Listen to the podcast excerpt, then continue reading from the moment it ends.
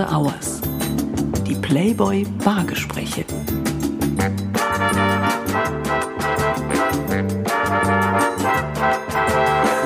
Herzlich willkommen zu After Hours, dem neuen Playboy Podcast. Mein Name ist Florian Beutin und ich bin Chefredakteur und Publisher des deutschen Playboy. In der heutigen Ausgabe von After Hours spreche ich mit einer Frau, die nur so vor Energie strotzt. Eine Frau, die einstecken kann, aber noch viel besser im Austeilen ist. Eine Frau, die so viele Talente hat, dass sie in keine Schublade passt. Ich freue mich auf die ehemalige Weltklasse-Kickboxerin, heutige TV-Moderatorin, langjährige Hundeliebhaberin, stellvertretende Bundesvorsitzende des Arbeiter-Samariter-Bundes und promovierte Ärztin, Dr. Christine Theis. Grüß dich. Schön, klug und knallhart. Mit 23 gewonnenen WM-Kämpfen ist Christine Theis die erfolgreichste Kickboxerin der Geschichte. Zehn Jahre Leistungssport auf Weltklasse-Niveau. Ihre Kämpfe werden von einem Millionenpublikum gesehen. 2013 ist Schluss. Und doch geht's anschließend erst richtig los für die Ausnahmeathletin. Schon seit 2012 moderiert Dr. Faust die erfolgreiche Abnehmshow The Biggest Loser auf Sat 1. Und sogar eine Filmrolle im Abenteuerstreifen mit dem wohlklingenden Namen Die Jagd nach der heiligen Lanze traut sich die ehemalige Spitzensportlerin zu. Christine Theis engagiert sich neben ihrer Moderationstätigkeit seit Jahren für karitative Organisationen, veröffentlicht drei Bücher, zieht sich zwischendrin für den Playboy aus und wird 2019 Herausgeberin der Fitnesszeitschrift Fit for Fun.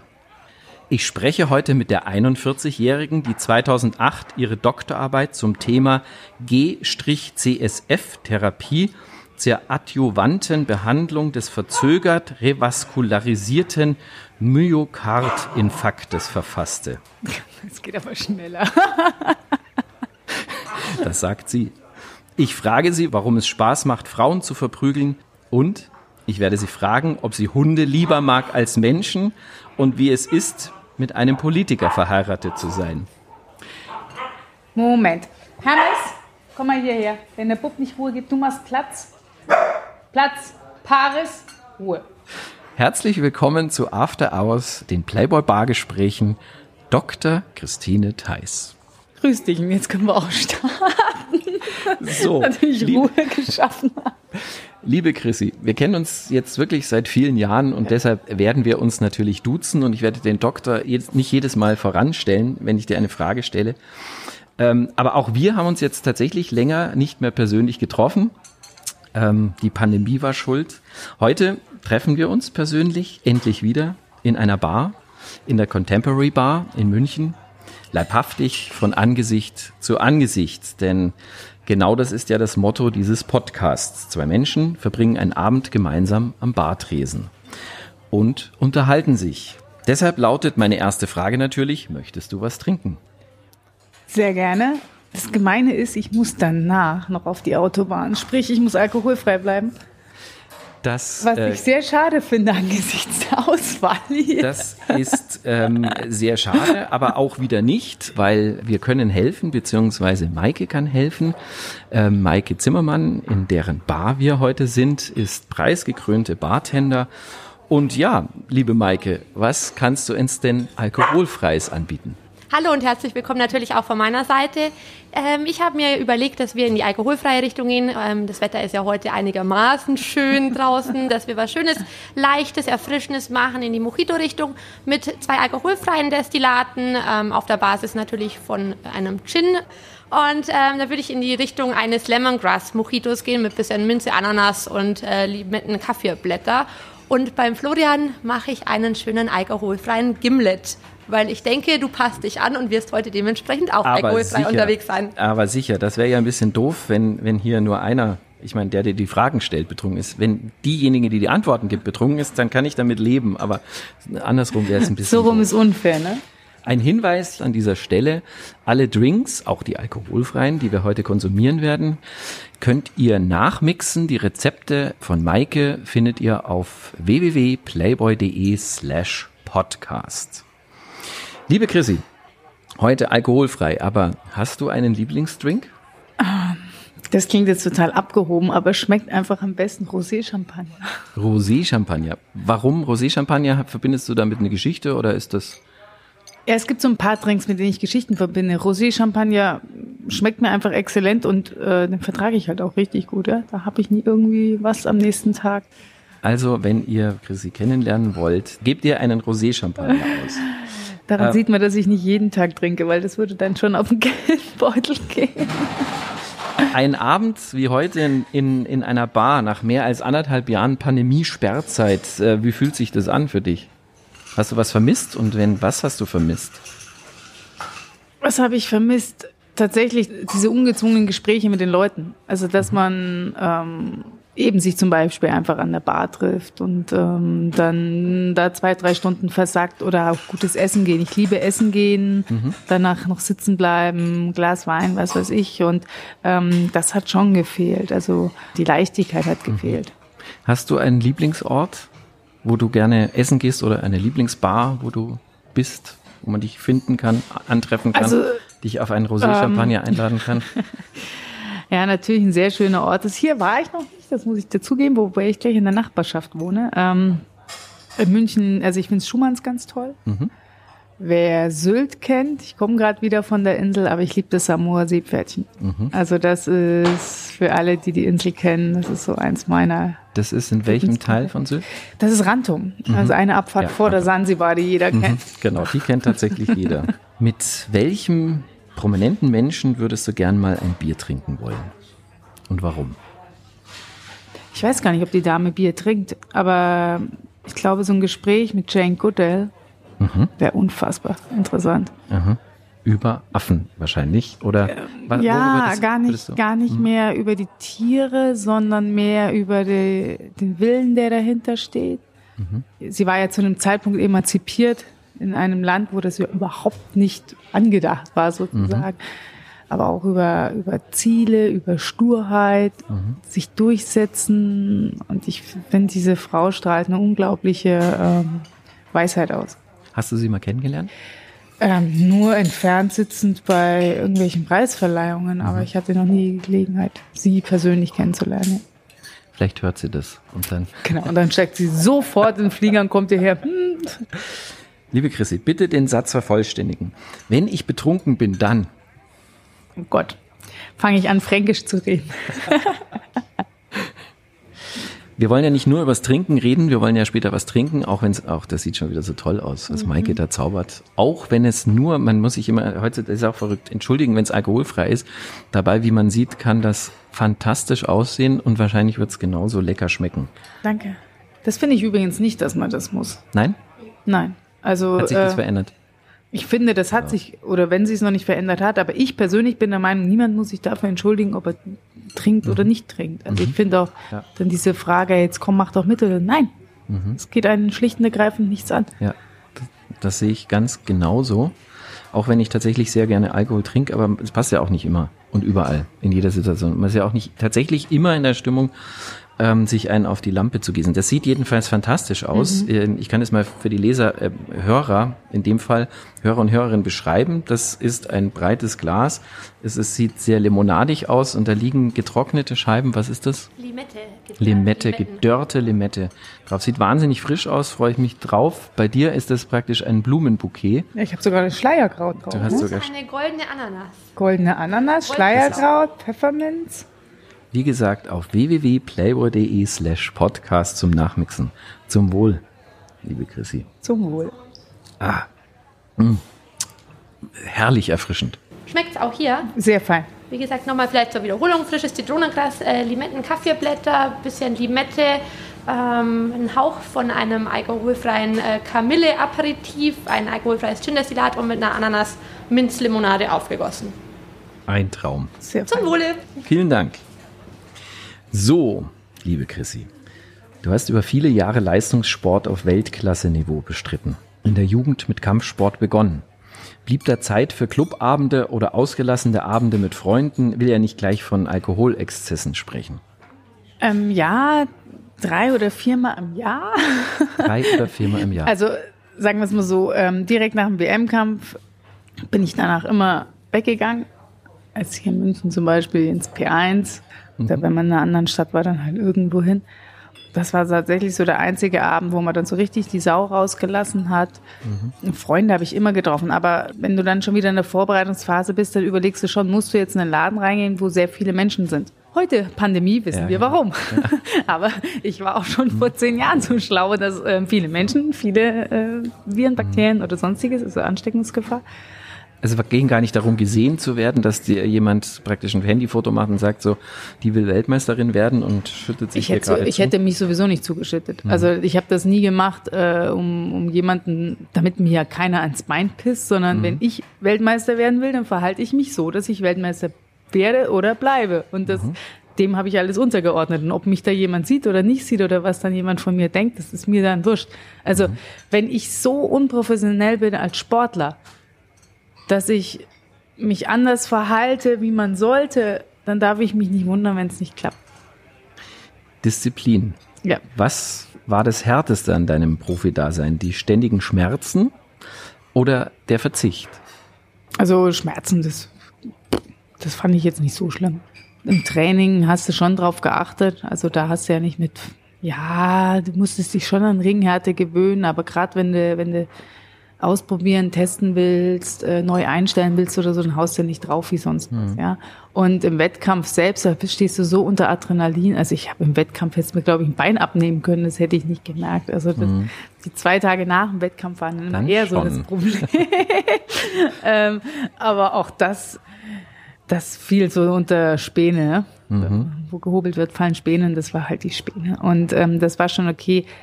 Natürlich hat man auf Dinge verzichten müssen, aber man wusste ja wofür.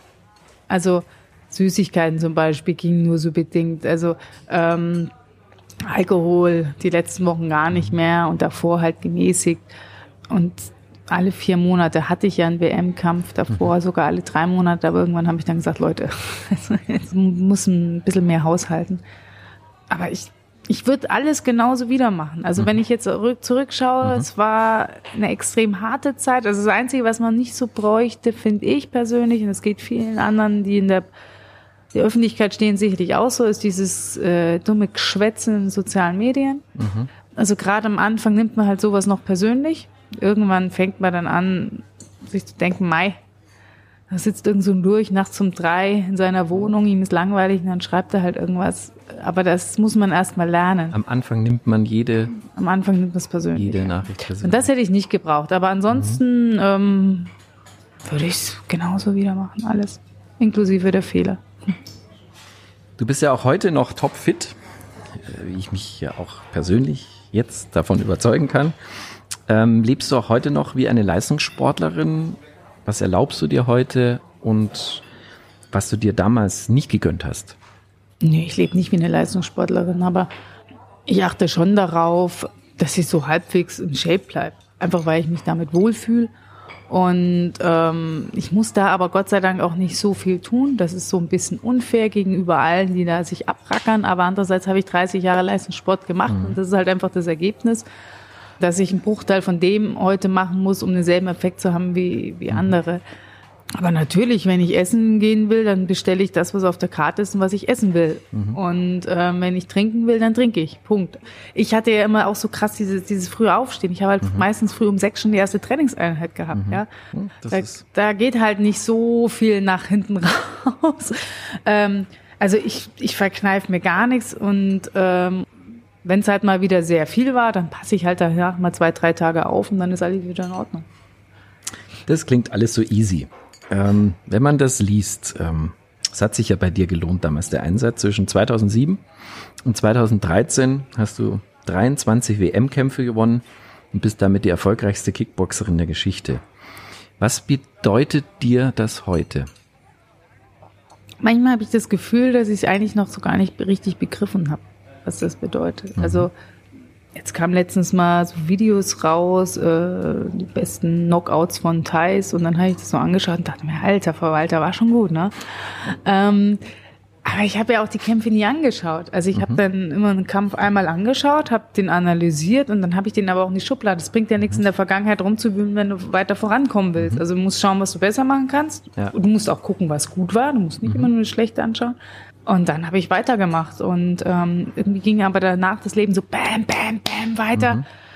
Und wenn man jetzt überlegt, wir haben jetzt 2021, das wären jetzt im Dezember acht Jahre. Acht Jahre. Ja. Alter Verwalter, acht Jahre, wo sind die geblieben? Und ich eigentlich habe ich das Gefühl, ich habe mich noch nicht einmal so richtig zurückgelehnt und das mal Revue passieren lassen. Also das ähm, war noch gar nicht gekommen. Also deswegen, das war eine mega geile Zeit. Es war damals auch der perfekte Zeitpunkt, um aufzuhören. Ich wollte ähm, an der Spitze aufhören. Ich wollte ähm, Zenit meines Könnens aufhören. Das habe ich getan. Die Leute sagen heute noch, oh, warum hast du aufgehört? Geh doch wieder zurück. Und es ist doch viel besser, wenn die Leute sagen, endlich ist die weg. Mein Gott, geht die schon wieder in den Ring. Das ist ja ätzend. Wer schiebt die denn dahin? Also lieber so als anders.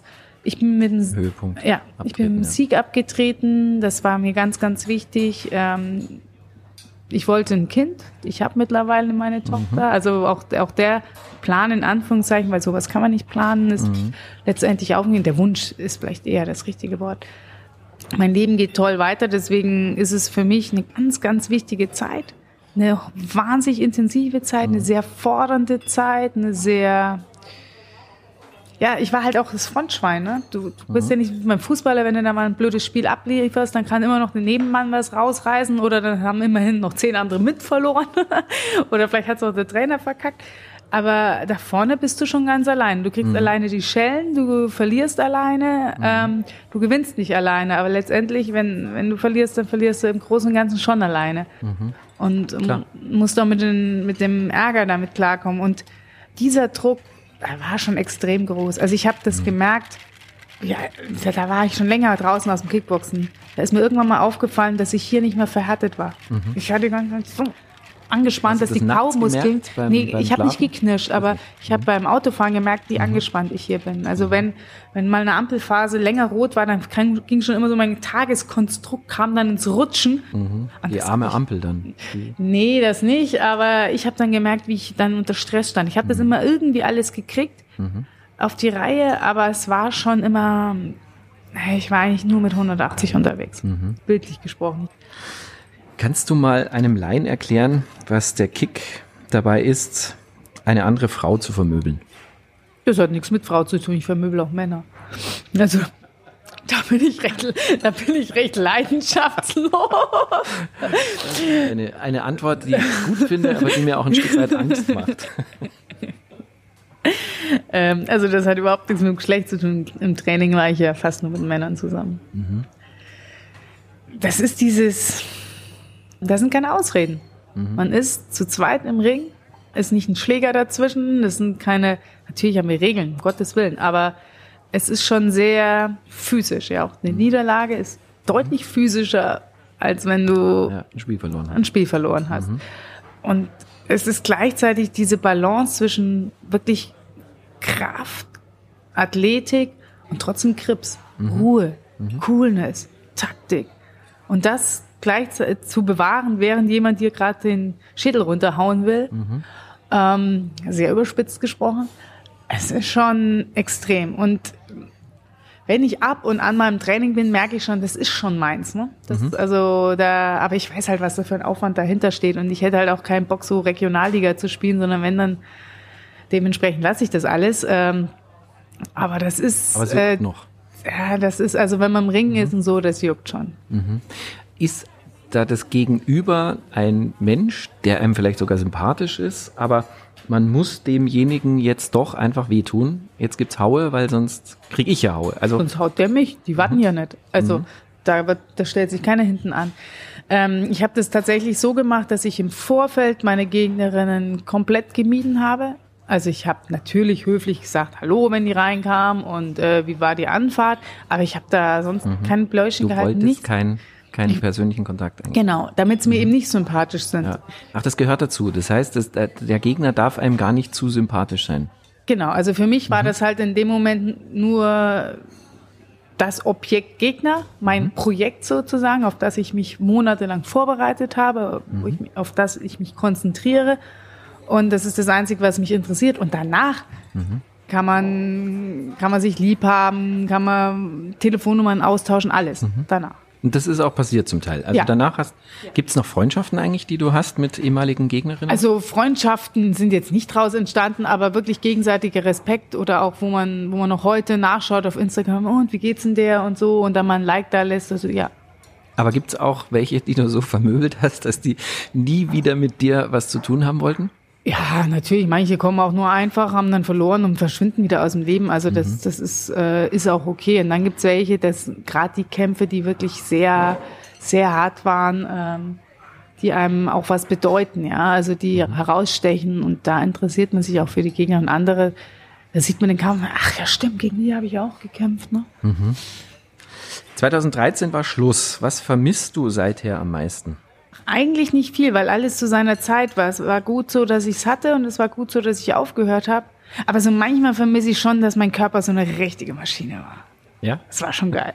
Also wirklich so, so richtig von Kopf bis Fuß durchtrainiert. Ähm, das war schon geil. Also ähm, ich bin immer noch fit und äh, die Muckis sind auch schon noch da und immer noch besser als der Durchschnitt, aber Durchschnitt halt, ne? Hm, Ja, das ist So- so genau, ganz- Durchschnitt, so- was, so. also das Christine Theis und Durchschnitt passt irgendwie gar Ich sag nicht ja, es ist zusammen. schon noch besser als der Durchschnitt, aber das war ja mein Arbeitsgerät, mein Mhm. Körper. Den habe ich gehegt und gepflegt und äh, der hast du wirklich in jeder Phase angesehen, dass ich Sportler bin. Ja. Schon.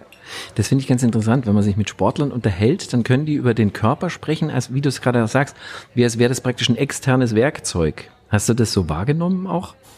Also ich habe es nicht als externes Werkzeug wahrgenommen, aber ich habe, glaube ich, schon, ja, das ist sehr, sehr in mich reingehorcht. Ich bin ja auch wirklich mit ohne große Verletzung durch das Ganze durchgekommen, weil ich eben genau gewusst habe, oha, das ist jetzt mal ein Schmerz, da musste man ein, zwei Stufen zurückdrehen oder hier musste mal einfach einen Tag pausieren, weil da könnte was kommen.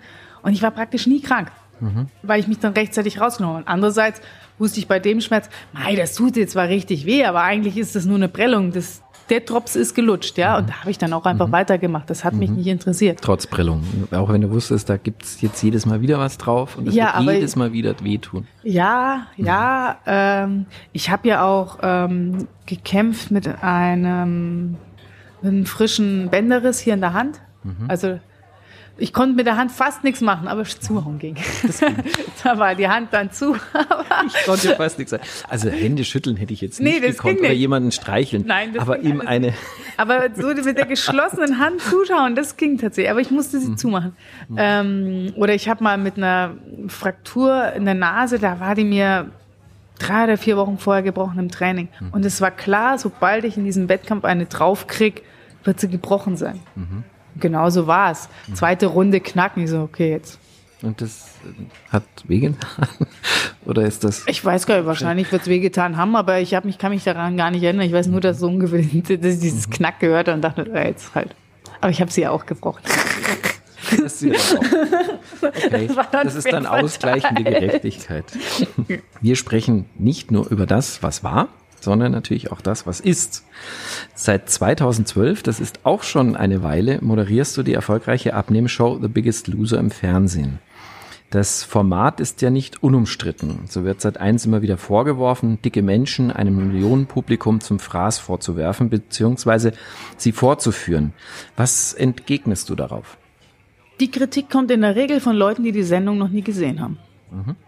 Und ähm, wenn sie die Sendung sehen würden, würden sie von diesem Kritikpunkt auch zurücktreten. Also ich gebe zu, dass äh, gerade in der Anfangsphase, das war nicht die Schuld des Teams, aber manchmal spielen auch andere Einflüsse eine Rolle, wurde vielleicht noch mehr so ironisch das Ganze betrachtet. Ähm, das ist was, Ja. gegen das ich mich und aber auch die Trainer gewehrt haben, weil das ist es nicht. Da stellt man sich drüber dann eigentlich. Dann Ja, genau, und das wollen, das wollen wir auch nicht. Das haben wir auch am Set nie getan. Es nützt nur nichts, wenn du selber total respektvoll umgehst und dann kommt ein O-Ton, also so ein, der, der Off-Tonsprecher im Hintergrund und äh, sagt irgendwie, und jetzt läuft das Nilpferd zum Strand. Das wurde nie gesagt. Aber da Ja, kann ich ja. noch so respektvoll sein. Ja. Das zerstört alles. Ja. Das meinte ich damit. Das ist aber heutzutage überhaupt nicht mehr der Fall. Das ist schon seit einigen Jahren ganz anders. Ähm, ich bin mit der Note, mit der alle im Team und auch der Sender an dieses Projekt herangehen, extrem zufrieden. es ist von Tag eins wirklich bis zur letzten Sekunde. Wir begleiten unsere Kandidaten ein halbes Jahr. Ähm, sehr geprägt von sehr viel Respekt, mit von sehr, sehr, sehr vielen Gesprächen. Ähm, da passiert ja auch sehr viel im Hintergrund. Also so die ganzen Emotionen, so das mhm. haben wir schon echt vor der Kamera. Also da wird nichts gespielt. Aber du musst trotzdem die Leute auffangen. Du musst mhm. ähm, und wir zerren auch vieles nicht vor die Kamera. Wir mhm. haben so viele Geschichten, die erzählen wir nicht vor der Kamera, weil das etwas mhm. ist, was einfach nicht vor die Kamera gehört und das respektieren wir. Ich sage auch immer, es geht mir überhaupt nicht darum, Leute in irgendeine Kleidergröße oder in irgendein Klischee zu pressen. Das ist mir völlig wurscht, ob jemand Kleidergröße 42 hat oder 36 oder 48. Aber die Menschen, die zu uns kommen, sind komplett verzweifelt. Mhm. Und ähm, sie sehen uns als letzte Chance. Das sind Menschen, die in der Regel schon ganz viel probiert haben. Alle Diäten ähm, wahrscheinlich durch. Alle Diäten und, und was mhm. weiß ich, wirklich von den abstrusesten Dingen, was wir da schon alles gehört haben, das glaubt man ja nicht, die dann zu uns kommen und die sich uns anvertrauen. Mhm. Und ich denke, dass wir mit diesem Vertrauen gut umgehen. Bleibt dann auch was? Also, du, das sind ja jetzt auch bald zehn Jahre, die du das machst. Bleiben da auch Verbindungen Viele. zu den Menschen? Viele. Also, ich gehe eigentlich jeden Tag durch. Auf Instagram, Facebook bin ich nicht mehr, aber ich gehe auf Instagram durch ähm, und, und schaue, wie es meinen Candies geht. Mhm. Ja. Mhm. Und es ist auch so schön zu sehen, jetzt wieder einer. Zum Beispiel Alexander, die einzige Biggest Loserin mhm. sozusagen. Ähm, dann hatten die gewonnen, ist jetzt auch schon wieder vier Jahre her oder so, ist gerade schwanger. Also das mhm. sind alles so Sachen, wo man weiß, das waren ihre ganz großen Träume. Wir haben so mhm. viele Mädels, die zu uns kommen, wo es einfach nicht klappt, weil sie einfach viel zu schwer sind. Und dann mhm. zu sehen, ach, schau mal her, und mhm. jetzt, jetzt hat's funktioniert, ja, jetzt, jetzt, oder haben einen Partner gefunden, ja. oder haben sich wieder mit jemandem ausgesöhnt, oder trauen sich endlich wieder rauszugehen. Es, es geht ja gar nicht darum, dass sie in irgendein, wie gesagt, in irgendein Klischee passen, sondern es geht mhm. darum, dass sie sich selbst wieder gern haben. Es geht mhm. darum, dass sie sich raustrauen, dass sie mhm. leben, dass sie Selbstbewusstsein kriegen, ja. Und auch, ich finde, dass sie Sport machen, weil jemand, der mhm. übergewichtig ist und Sport macht, lebt deutlich gesünder wie jemand, der dürr ist und keinen Sport macht. Mhm. Rechnest du damit, Patentante zu werden von dem ersten Big das ist nicht das erste. wir haben schon ganz viele. Ja? Wir ja? haben schon so viele. Also, also, wir, wir könnten schon bald so ähm, The New Family gründen oder so einen Ableger. Okay. Auch innerhalb des Teams. Wir sind da in alle Richtungen produktiv. Okay, das lasse ich mal so Ich lasse einfach so stehen, wie es ist. Genau. okay, was ist entscheidender, Ernährung oder Bewegung?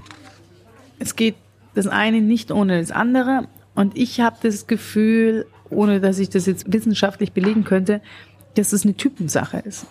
Also ich bin zum Beispiel jemand, der sehr viel über Bewegung macht.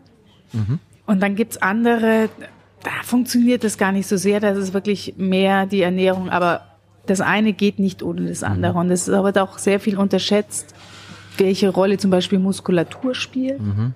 Und die Leute unterschätzen zum Beispiel grundsätzlich, wie viel Kalorien sie zu sich nehmen und überschätzen, wie viel sie mhm. verbrauchen. Mhm. Also das ist ja. ganz klassischer ja. Fehler. Und auch auch viele, die dann eine Stunde joggen, oh, jetzt war ich eine Stunde joggen, jetzt kann ich richtig essen. Mhm. Und nee, dann holt man das gleich wieder. Genau, und dann denkst du dir, nee, eigentlich hast du in dem Joggen gerade mal so aufgefangen, was du bis jetzt ja. gegessen hast.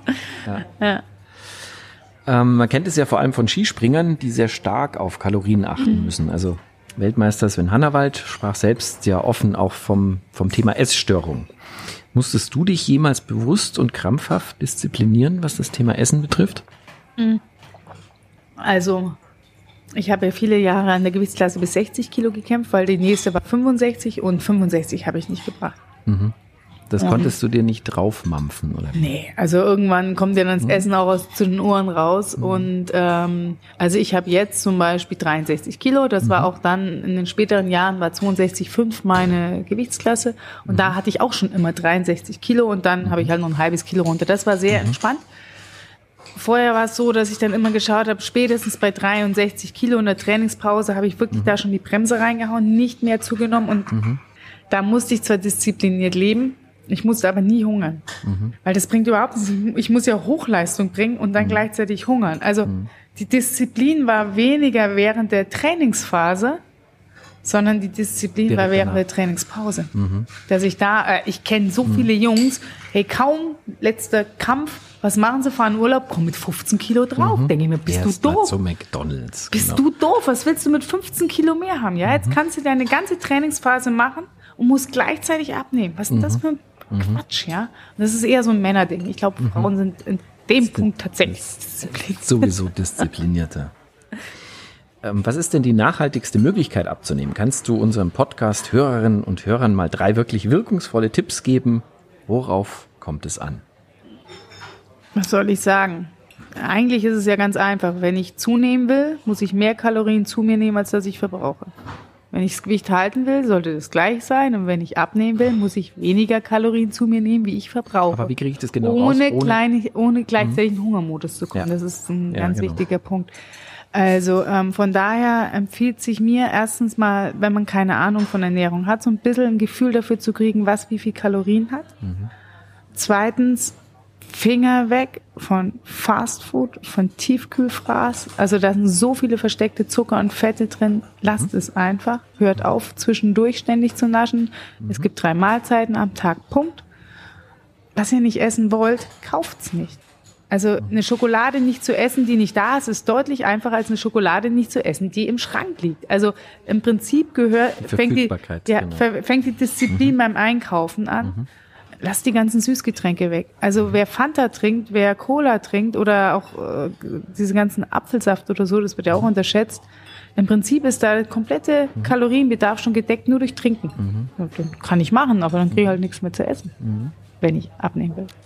Es klingt immer so einfach, aber es ist doch irgendwie in der Umsetzung gar nicht so einfach. Aber ich glaube, das fand ich einen schönen Satz. Das Abnehmen beginnt beim Einkauf. Du hast kürzlich auf Instagram deine Fans gefragt, woher sie dich kennen würden. Ähm, als TV-Moderatorin oder Kickbox-Legende. Was war denn das Ergebnis? Äh, 50-50 tatsächlich. Und so, so ist es auch noch. Also die ältere Generation und ähm, so ge gewisses Klientel kennt mich durch den Kampfsport. Also, wer kennt, also ältere Generation, Polizisten kennen mich durch den Kampfsport, Türsteher kennen mich durch den Kampfsport, Albaner kennen mich durch den Kampfsport. Frauen kennen mich jetzt eher über Biggest Loser, jüngere Menschen kennen mich, also alles, was jünger ist als ich, kennt mich eher über Biggest Loser.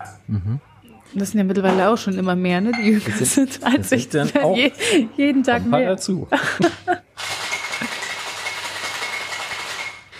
Du hast ja im Jahr 2014 eine sehr große mediale Aufmerksamkeit erreicht.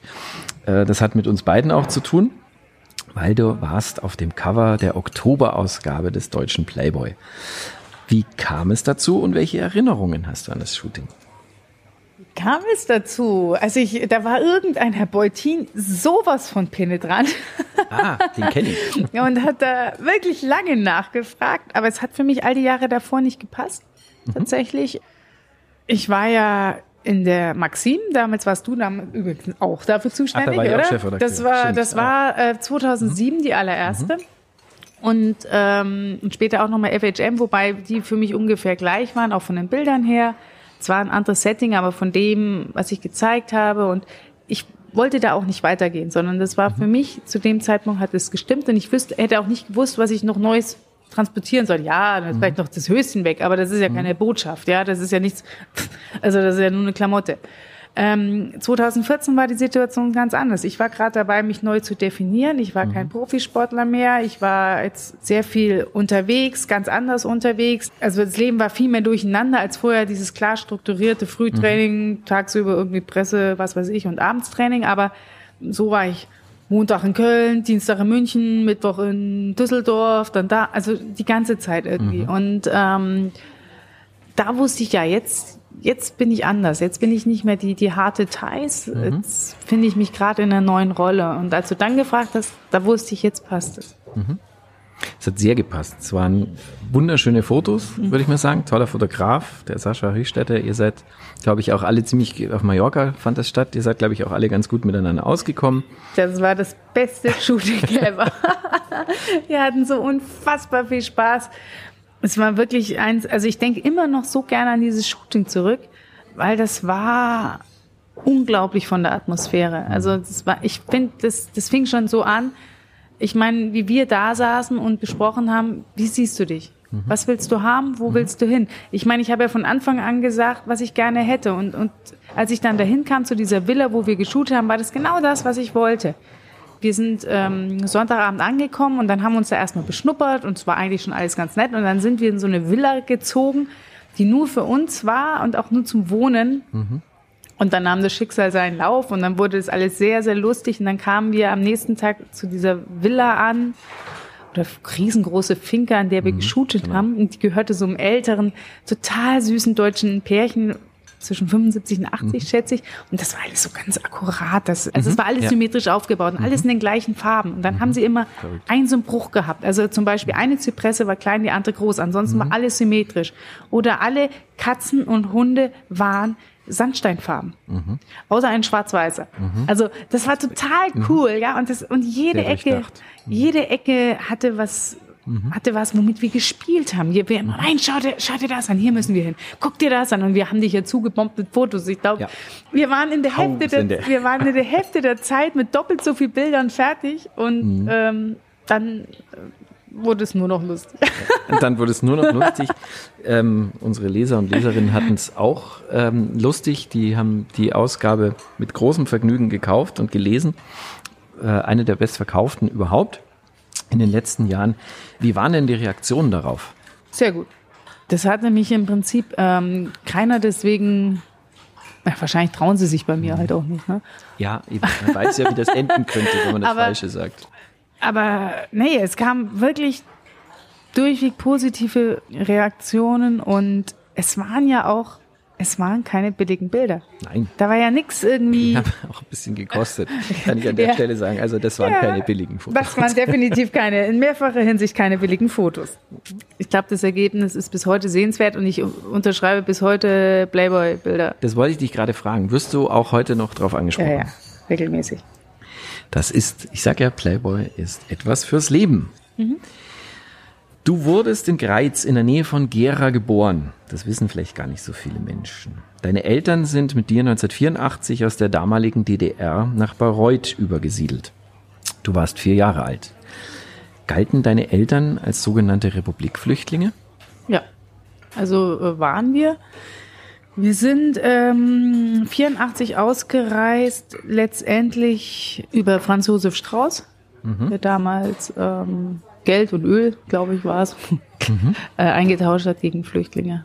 Und wir sind in letzter Sekunde auf diese Liste gerutscht. Ja.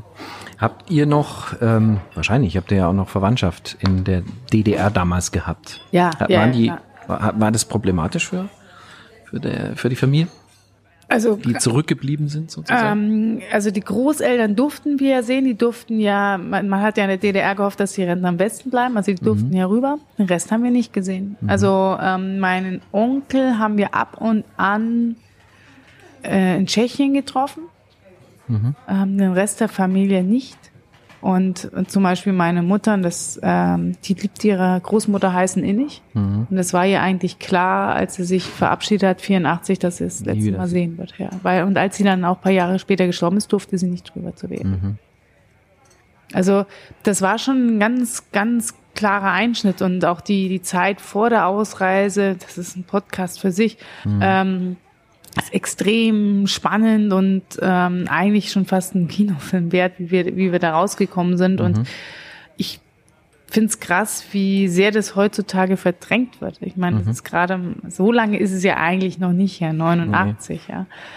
Die Grenzöffnung und da heute wird das alles so verniedlicht. Da haben sie halt einen Trappi gehabt und Sandmännchen, aber das war's ja nicht. ne?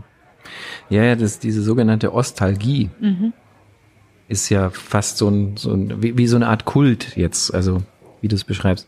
Also dir wird es zu, du hast es genannt, verniedlichend dargestellt in der Rückschau. Wird's. Und ähm, der Tag der Ausreise ist für meine Eltern auch immer noch ein ganz, ganz wichtiger. Also das ist, ähm, die haben da auch die, die Jubiläen wirklich mit den damaligen Beteiligten regelmäßig gefeiert und eingeladen und das ist für sie wie so ein zweiter Geburtstag. Du stammst ja aus einer Ärztefamilie. Deine beiden Eltern sind auch Mediziner, so wie du. Du hast 2007 in München dein Medizinstudium erfolgreich abgeschlossen und 2008 promoviert. Den unaussprechlichen Titel deiner Doktorarbeit hatte ich ja bereits erwähnt. Warum hast du eigentlich nie als Ärztin praktiziert? Das hat sich so ergeben. Ähm, also der Plan war eigentlich gewesen, dass ich 2007 Freisemester, Staatsexamen und dann und im Dezember wollte ich meinen ersten WM-Kampf und aber auch letzten WM-Kampf machen. Mhm. Wollte dann als Weltmeister aufhören und Arzt machen. Hm, naja, hat halt nicht funktioniert. Und dann ähm, kam im März der im Laden auf mich zu, meinte, ähm, Laden ist mein damaliger Trainer und Manager gewesen. Chrissy, wir haben die Möglichkeit, einen WM-Kampf in Portugal zu machen im Mai. Mhm. Und ich dachte, cool, kriegt keiner mit. So eine Generalprobe, dann und ja, jetzt mit Dissertation, da ist schon noch Zeit zum Trainieren, früh und abends und dann schreibe ich halt dazwischen. Und ähm, dann kam ein Laden auf mich zu und sagt, Chrissy, es kommt ein Team von Stern TV mit. Die begleiten das alles. Gut, ich so zum Thema, ähm, das kriegt keiner das mit. Kriegt, keiner mit. kriegt genau. keiner mit. Und dann wurde, und jetzt kommst du ins Spiel, und dann kamst auch noch du um die Ecke und wolltest. Ich bin dran schuld, dass die Frau Theis niemals praktizierende genau, Ärztin du, du bist schuld. Und dann kamst du um die Ecke und, und, und kamst mit dem Maxim-Shooting. Mhm. Und das haben wir ja dann ähm, kurz vor diesem WM-Kampf haben wir, haben wir dieses Shooting gemacht. Mhm. Ähm, auch auf Mallorca. Auch auf Mallorca. Genau, aber ganz anderes Setting, ganz mhm. sterile, moderne Villa. Mhm. Ja, und dann kam diese Zeitschrift raus. Wir haben geshootet vor dem WM-Kampf, da war ich natürlich in Topform, ja. Dann hatte ich den WM-Kampf und ähm, in der Woche danach kam diese Zeitschrift raus. Unsere schöne Weltmeister war das Titelbild. Mhm. Und der WM-Kampf war noch gar nicht, aber gedruckt war das Zeugs schon. Mhm. Ja, also über, überhaupt kein Druck. Stell dir vor, du stehst auf der Zeitung, unsere schöne Weltmeister, dann wird so drüber gedruckt, hat leider verloren oder so. und auf jeden Fall, äh, lange Rede, kurzer Sinn, ich habe diesen WM-Kampf gewonnen. Wir hatten eine unfassbar hohe Quote bei mhm. ähm, Stern TV, das war mit einer der höchsten Quoten. Dann kam das, Maxim-Zeitschrift auch noch dazu und ähm, dann ging das alles durch die Decke und dann haben wir gemerkt, verdammt, das ist ja gar nicht das Ende, sondern eigentlich ist es gerade mal Anfang. Die, der Anfang. Da ja. ist noch viel, viel mehr mhm. dahinter. Und dann haben ich mich mit dem Laden hingesetzt und haben gesagt, okay, wenn du schaffst, ähm, dass ich einen Vertrag kriege, dass ich genauso viel verdiene wie ein Assistenzarzt, Mhm. Dann mache ich Kickboxen weiter. Mhm. Weil ich, ich studiere nicht 13 mhm. Semester Medizin und lebe ja, ja. dann von Luft und Liebe, weil ich habe beim Kickboxen nichts gekriegt. Ich habe die äh, Eintrittskarten geschenkt bekommen und durfte sie weiterverkaufen. Mhm. Und das habe ich nie gemacht, weil ich äh, kann, von meinen Freunden kein Geld nehme. Also habe ich immer umsonst gekämpft. Ja, und mhm. so geht das ja nicht. Dann habe ich mein Staatsexamen gemacht, schriftlich im Oktober, mündlich im November und dann im Dezember WM-Kampf. Äh, bevor wir ein bisschen ernsthafter sprechen. Äh, was ist das? Maike, hat, genau, Maike hat uns da was hingestellt und ähm, da lässt sich es noch viel besser über ernsthafte Themen sprechen, wenn wir wieder sowas Grandioses vorgesetzt bekommen. Maike, was haben wir, was trinken wir hier? Ähm, wir haben einmal einen, in Anführungszeichen, so in die alkoholfreie Gin Tonic Richtung mit Ahornsirup, einem alkoholfreien Gin Destillat, bisschen Limette und einem mediterranen Tonic Water aufgegossen. Und bei dir, lieber Florian, haben wir einmal frische Kumquats, äh, ein bisschen Limette, Rosmarin, ähm, einen alkoholfreien ähm, Aperitif auf Kamillenbasis und mit äh, Ginger Ale aufgegossen. Das probieren wir. Zum Sehr Wohle. Fein, Prost, ja. Prost. Wir haben ja seit Jahren mit einer weltweiten Pandemie zu tun. Deutschland hat seither nicht nur 80 Millionen Bundestrainer, sondern genauso viele Virologen und Mediziner. Reizt es da nicht dich, eine wirkliche Ärztin, hier medizinisch tätig zu werden, beziehungsweise in Erscheinung zu treten? Also öffentlich nicht. Ähm, ich tue insofern das, was ich tun kann. Ich ähm, bin ja beim Arbeiter-Samariter-Bund. Mhm. Da bin ich ja, auch Bundesvorstand. Ich bin stellvertretender Bundesvorsitzender, aber ich bin natürlich auch einfach nur der Ehrenamtler vor Ort hier in München und ähm, ich bin also wirklich über viele, viele Wochen, ein bis zweimal in der Woche in, in Altersheime oder in Wohneinrichtungen gegangen und habe da getestet getestet, mhm. getestet, getestet. Mhm. Viele, viele Menschen. Das da braucht man kein Arzt sein, aber ich habe halt einfach gedacht, also jetzt haben wir gerade weniger zu tun. Ich, und dann habe ich einfach geguckt, an welchen Tagen kann ich. Mhm. Und dann habe ich die Zeit genutzt und habe mich da wenigstens eingebracht, ähm, um so ein bisschen was äh, wiederzugeben. Und das hat ja trotz allem auch was Medizinisches. Und ähm, mhm. vielleicht gehe ich eines Tages in die Medizin zurück. Im Moment hätte ich überhaupt nicht die Zeit. Wer weiß. Ich weiß gar nicht, was mir mein Leben bringt, aber ich habe ganz viele Schubladen, die ich öffnen könnte. Du bist ja auch tatsächlich noch jung. Wie erlebst du denn als Ärztin gerade diese gesellschaftliche Corona-Diskussion? Also die meisten verhalten sich ja konform. Es ist nur erschreckend, dass die, mhm. dass es eine Minderheit gibt, und ich glaube schon, dass es eine Minderheit ist, die auf alles pfeift, was Wissenschaft sagt, auf alles pfeift, was gesunder Menschenverstand sagt, dass aber die halt unfassbar laut sind mhm. Und sehr selbstherrlich auch mhm. und sehr aggressiv auch. Mhm. Also das, das ist wirklich verwirrend, wo man echt immer denkt, ach, kann man den Sabberen denn jetzt den Saft abdrehen? Also mhm. das ist so. Dafür, dass sie eine Minderheit repräsentieren, sind sie dir zu laut. Also sind zu ja, sie tun so, mhm. als ob sie die Mehrheit sind, sind sie aber nicht. Und mhm. äh, wenn man jetzt gerade diese Diskussion verfolgt, dass wahrscheinlich viel, viel, viel mehr Menschen schon geimpft sind als äh, eigentlich gedacht. Und dann auch, wenn man dann die Zahl mit England vergleicht, England rechnet nur die ähm, ab 18 ein, während mhm. Deutschland von null bis irgendwas alle mhm. Bürger prozentual rechnet. So schlecht ist unsere Quote gar nicht, ja. Mhm. Ähm, deswegen bin ich eigentlich auch sehr zuversichtlich, dass die meisten vernünftig sind. Und man kann ja auch kritisieren, man kann auch einzelne Maßnahmen kritisieren, das tue ich auch. Also ich könnte kotzen, dass äh, zum Beispiel die Kinder immer die Letzten sind, an die gedacht wird. Es kann nicht sein, dass die Fußballstadien voll sind, aber Schwimmkurse verboten mhm. sind. Das ist einfach Mist und das mhm. darf nicht passieren. Und ich bin einfach nur heilfroh, dass mein Kind jetzt noch nicht in die Schule ja. kommt. Ja. Dann mache ich drei Kreuze und ich hoffe, dass es ja. nächstes Jahr vielleicht besser ist. Aber das regt mich auch auf. Man kann ja über einzelne Maßnahmen diskutieren und das auch sehr leidenschaftlich. Aber man kann nicht die Wissenschaft an sich komplett ignorieren. Also mhm. das verstehe ich nicht. Mhm. Du bist seit über 16 Jahren verheiratet. Dein Mann Hans ist ebenfalls Mediziner, arbeitet als Oberarzt im Klinikum in Großhadern hier in München. Dein Mann sitzt aber auch seit 2014 als CSU-Politiker im Stadtrat. Was sind denn abends beim gemeinsamen Essen am Tisch die Themen von Herrn und Frau Dr. Theis? Wenn wir gemeinsam essen.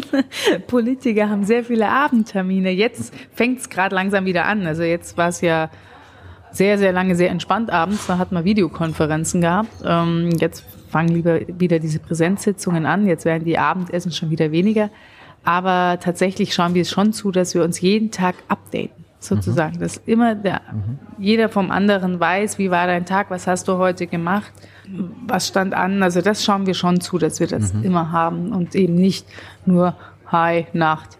Aber sind eure Gespräche auch mal trivialer Natur? Man würde ja vermuten, so dass wenn Frau Doktor und Herr Doktor sich abends unterhalten, geht's nur um die ganz großen Themen der Menschheit. Nein, um Gottes Willen gar nicht. Ähm, das ist ja aber auch das Schöne.